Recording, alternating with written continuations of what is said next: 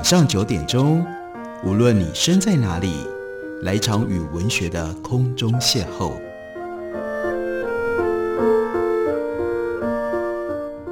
杨照谈书，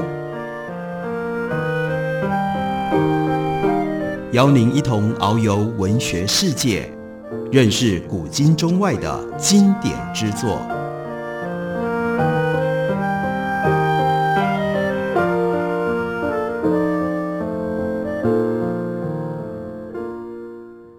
听众朋友，大家好，非常欢迎收听杨照谈书。本节目以台北广播电台 FM 九三点一，每个星期一到星期五晚上九点为大家播出。我是杨照，在今天的节目当中，要为大家介绍的，这是八旗文化的新书，作者是陈志武。他的这本书的书名是《文明的逻辑》，另外有副标题《人类与风险的博弈》。陈志武他曾经担任过美国耶鲁大学的金融学教授。作为财经学者，陈志武他深刻了解近代西方金融和西方国家财富累积之间的关系，以及相关的制度性因素。近二十年来，陈志武的研究开始由成熟市场扩大到中国经济转型的过程，以及其他新兴市场的发展体制建设课题。他在历史档案当中建构起财务和社会史的资料库。更对经济和社会史的题材进行深度的挖掘和书写，而这本书《文明的逻辑》，那就是他对于经济社会史，他有一个总和的概念而形成的。我们来看，在序论当中，他特别提到了到底文明我们要如何评估进步和倒退。他说，数万年前的原始人看到古怪又混乱的人类，怎么也不会想到人类社会某一天。会有秩序，可是我们身处二十一世纪，这一天就在眼前。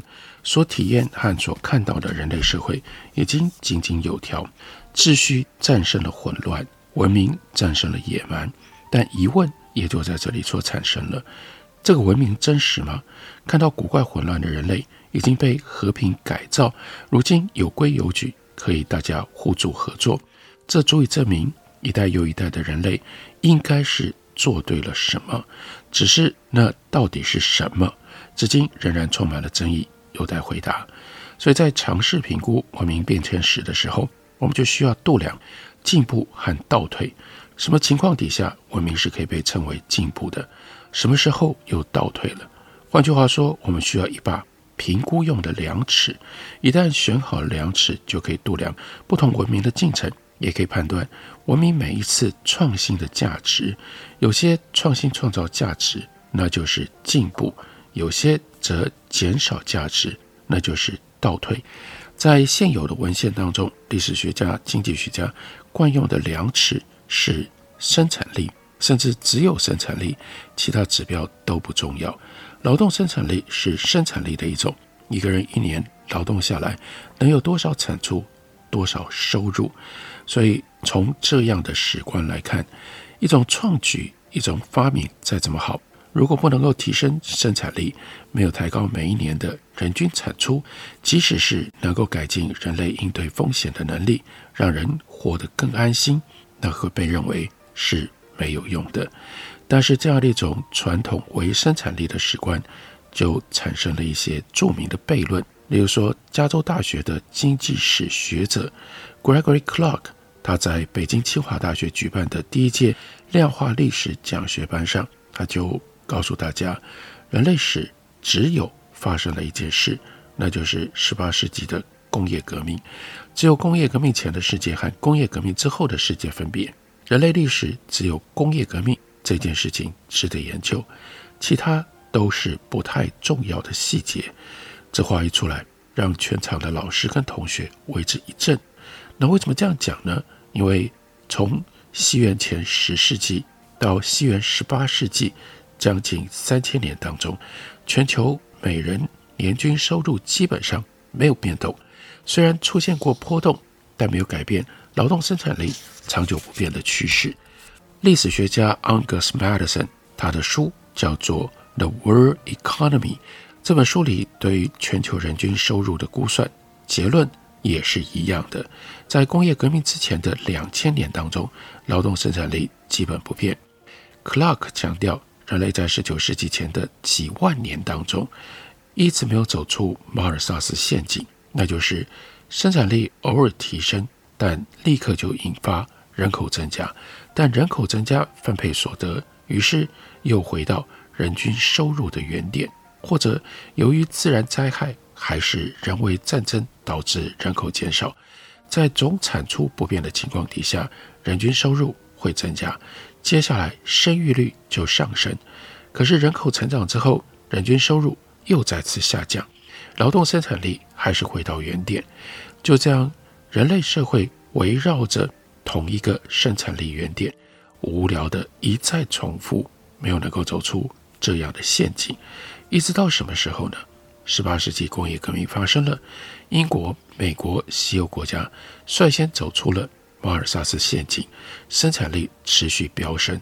而其他国家要么继续在马尔萨斯的陷阱当中继续挣扎，要不然就走向持续衰退。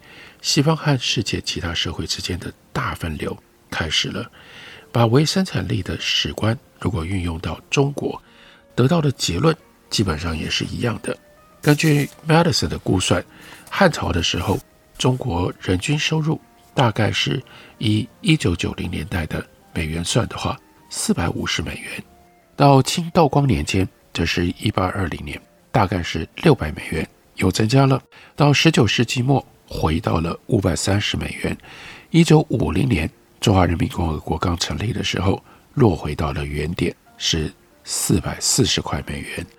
也就是说，依照劳动生产力这把量尺，至少从秦汉以来两千多年，中国没有进步过，甚至还有些下降。虽然儒家秩序在这段时间当中不断的完善巩固，深深影响中国人的生老病死等方方面面，但是那些努力没有对劳动生产力产生实质的影响，因此是没有功。至于在这当中一个时段叫做汉朝，另外有隋朝、唐朝、宋朝、元朝、明朝、清朝，这是一年还是两千年之久，细节都没有太大的意义，因为这些朝代不管叫什么。都没有从根本上改变劳动生产力，不值得一提。当然，这种说法很难让人接受，尤其是这段期间，儒家文化的推进、宗族的精细化完善、商业市场的扩展，甚至还有科举考试的普及等等。即使这些创新跟变迁没有提升生产力，那只能够说明，生产力不应该是评估人类创举价值的唯一标准，不是判断文明进步的唯一准则。因为这些创举，要么对于文明化进程发挥了长久的作用，要么沿袭至今，长久存在必有其合理性。这种片面的分析框架必须要改变。以生产力研究文明发展史，另外一个经典的例子是围绕着。人类为什么放弃狩猎采集的原始生活，转而选择定居农耕的问题？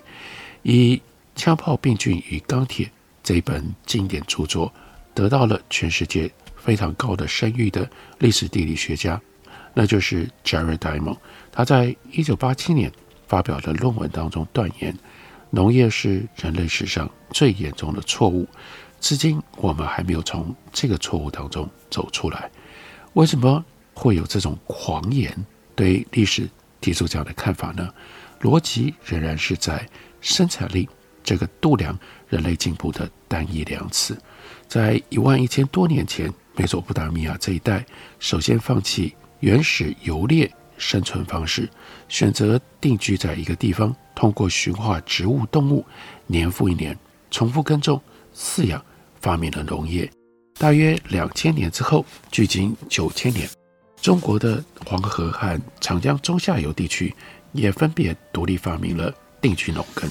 在这个之后的五千年里，墨西哥、秘鲁、北美东北部、非洲撒哈拉沙漠以南等地也分别独立地发明了定居农耕。我们现代人会觉得定居农耕优于原始狩猎采集生活，可是这个结论在当时未必成立。包括到了今天，世界上还有一些部落族群不放弃游猎生活，仍然认为原始狩猎是上策。Jared Diamond 就提到了考古证据表示，定居农耕之后，人均身高明显下降。游猎时代，女性平均身高一百六十八公分，定居农耕之后降成一百五十三。男人原来平均一百七十五公分，之后平均不到一百六十五公分。这说明人均物质消费，也就是收入下降了。之所以如此，第一，那是劳动强度增加。原来只需要把自然生长的果子、野菜摘下来，把野生动物游猎到手，一周只需要工作十八到二十个小时就可以满足消费。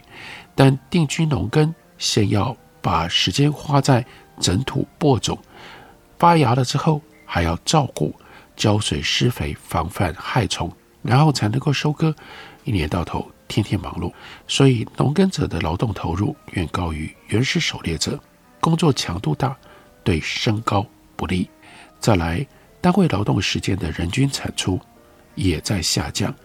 农耕人虽然劳动时间增加，但几千年都没有走出温饱的挑战，一直到工业革命之后才解决了温饱问题。第三，营养结构变得单调，也不利于身高成长。自然界能够被驯化的植物和动物，远比自然生长的少。一直到今天，农业种植的粮食不外乎水稻、小麦、玉米、大豆等；家养的动物，也就是牛羊、鸡鸭、猪狗等，比大自然能够供应的少得多。因此，农耕社会的营养结构变得单调，身高潜力没有办法完全发挥。那既然如此，为什么人会改变成为农耕生活呢？这就是这本书。他要特别提出来的，在副标题所谓“人类与风险的博弈”，因为农耕降低了风险，我们不能够忽略了这个重要的因素，就是从这个因素产生了文明的逻辑。人一直不断地降低风险，以至于人就可以越过越安稳，这是不应该被忽略的其中一个重要的因素。我们休息一会儿，等我回来继续聊。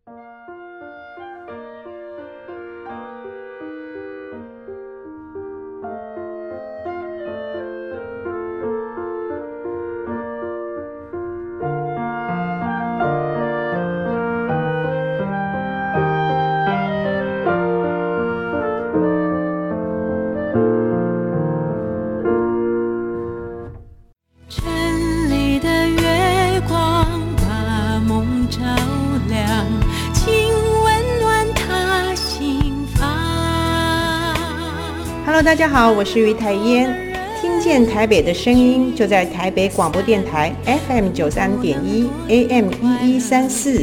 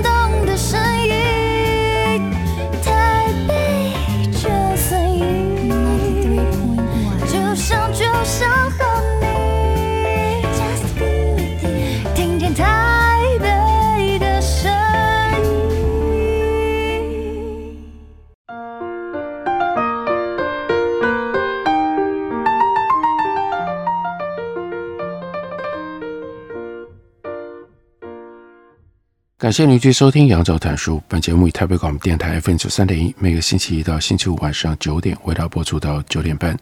今天为大家介绍的是陈志武所写的《文明的逻辑》，八旗文化出版公司刚刚出版的新书。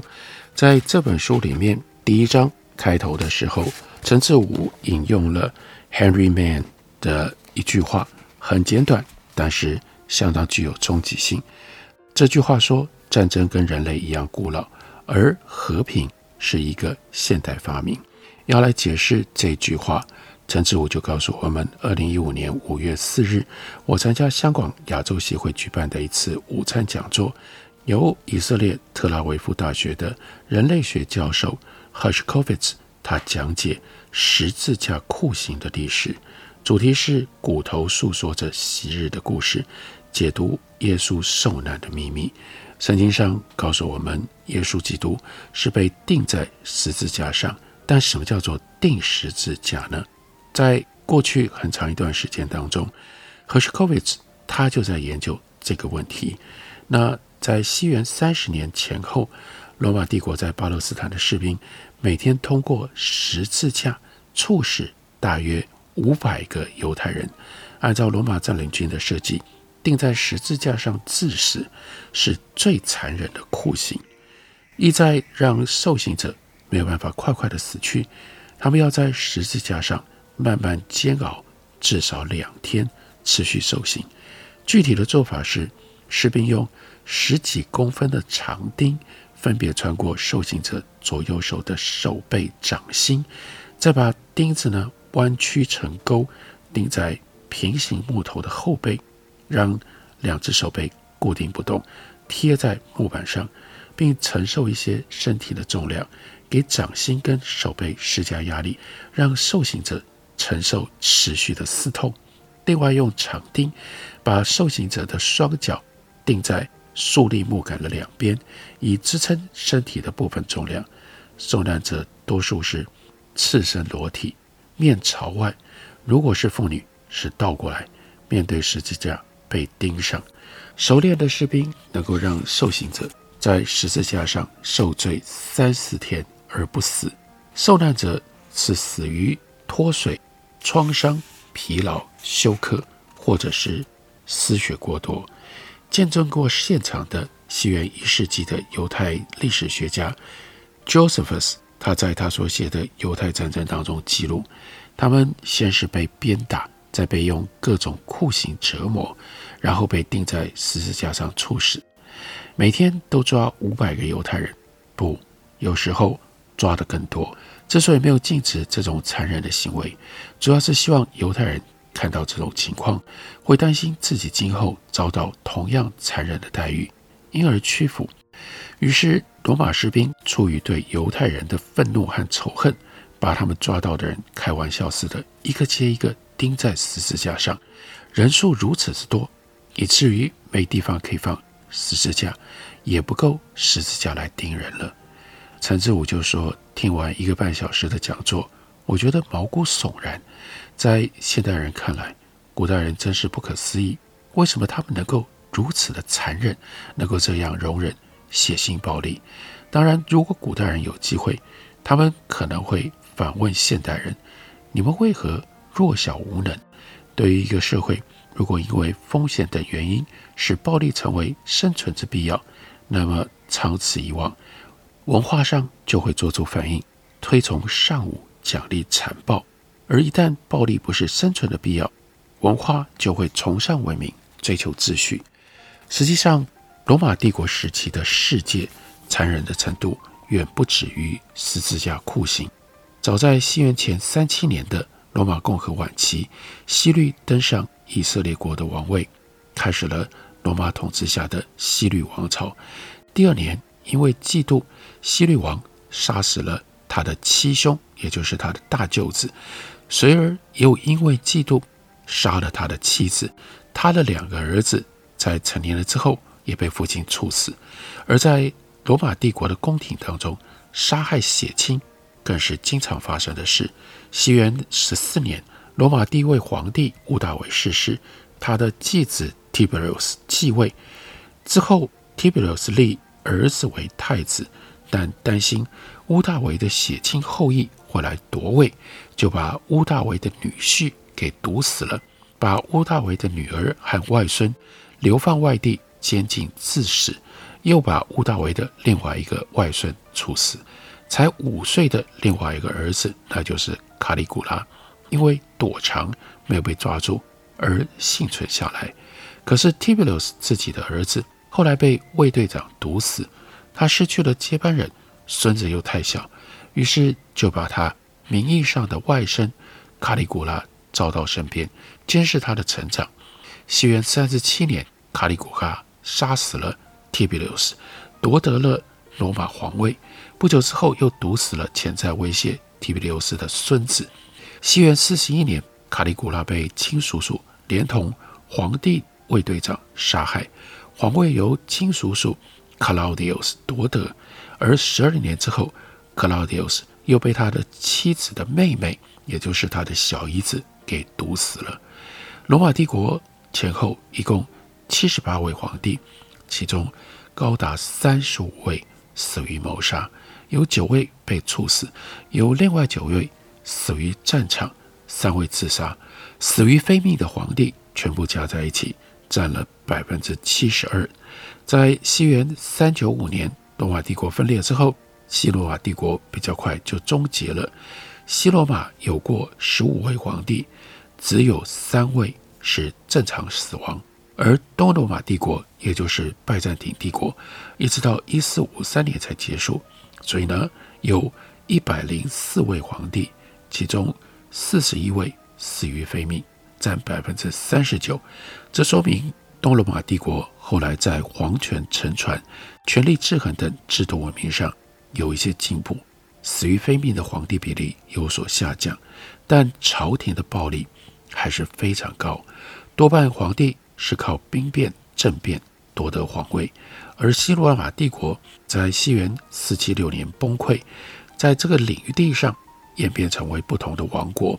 那历史学家分析了，从西元六零零年到一八零零年当中，四十五个王国，一共有一千五百十五个国王的情况，死于非命，大概是百分之二十二。这表明了皇权沉船等制度文明化进程，在当年的西罗马地区还高于东罗马。现代人对于罗马帝国时期的陌生感，也表现在其他方面。古罗马居民分成公民和奴隶两等，公民享有各种自由和权利，而奴隶是主人的财产，没有自由，也没有法律上的人格权利，不需要法律程序就可以杀了奴隶。根据传说，罗马奴隶制始于罗马奠基人罗姆鲁斯，他赋予父亲们卖子女为奴隶的权利。后来，战俘是奴隶的主要来源。从西元前三世纪到西元第四世纪，罗马不断地向外扩张，生长不断，带回外国战俘，给罗马公民提供了大量的奴隶。除非主人释放，否则奴隶不能获得自由。当时罗马人享受的奴隶服务之一，大家应该知道，应该有印象，那就是角斗比赛。这项现代人难以理解、更难欣赏的现场残杀场景。罗马角斗赛至少可以追溯到西元前二六四年，是皇帝和贵族向民众展示势力、财富、纪念圣战、庆典生日，或者是出现政治经济危机的时候。振奋民心的手段，角斗比赛对观众的吸引力完全就在血腥娱乐，靠生死攸关的刺杀魅力来振奋古罗马人。比赛开始由 gladius 这些斗士猎杀野生动物，尤其是从异国运来的动物。接下来是血淋淋的处决囚犯，将宗教殉道者抛向狮子，让狮子生吃。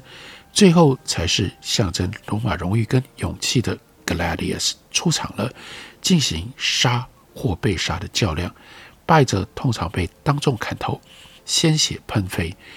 那就在 Colosseum 古罗马竞技场建成了之后，这种比赛更是抓住了罗马人的魂魄。一场比赛甚至能够吸引社会各阶层七八万人蜂拥而至观赏。人与兽的残酷搏斗，寻求血腥刺激。罗马人对 Gladius 非常的迷恋，他们的血甚至是被认为可以治疗阳痿的良药。如果新娘能够用败下来的 Gladius 的长矛梳一次头发，她婚后就可以生很多的孩子。至于 Gladius 他们的惨死，因为是奴隶，所以普遍认为不需要同情。古人的暴力也不是只有西方，东方中国也差不多。从秦始皇到清宣统，一共七百二十九位皇帝确定死于非命的，占百分之三十六点八。如果再加上疑似命案，比例是百分之三十八。死于非命的皇帝当中，百分之三十七点三是大臣跟进士所杀的，百分之二十九点一是宗亲跟外戚所杀的。最混乱的魏晋南北朝时期，皇帝死于非命比例是百分之五十二点四。在南北朝之后，皇帝死于非命的比例逐渐的下降，尽管速度较慢，但文明化的方向是明显的。用这种方式非常鲜活的，陈志武在告诉我们什么是文明。在历史上，我们可以看得非常清楚，过去的人如此的残酷，在那样的环境底下，连皇帝都很难得到善终。所以需要探究的重大的历史主题，那就是人类的生活如何变成今天在我们的这样的一个情况底下。没有那么高的风险，更没有了这么可怕的暴力，这就是文明的逻辑。我们应该要认真的看待文明的逻辑。他所提出来的重要的主张，那就是避免风险，塑造了人类的文明史。这本书介绍给大家，推荐给大家。感谢您的收听，明天同一时间我们再会。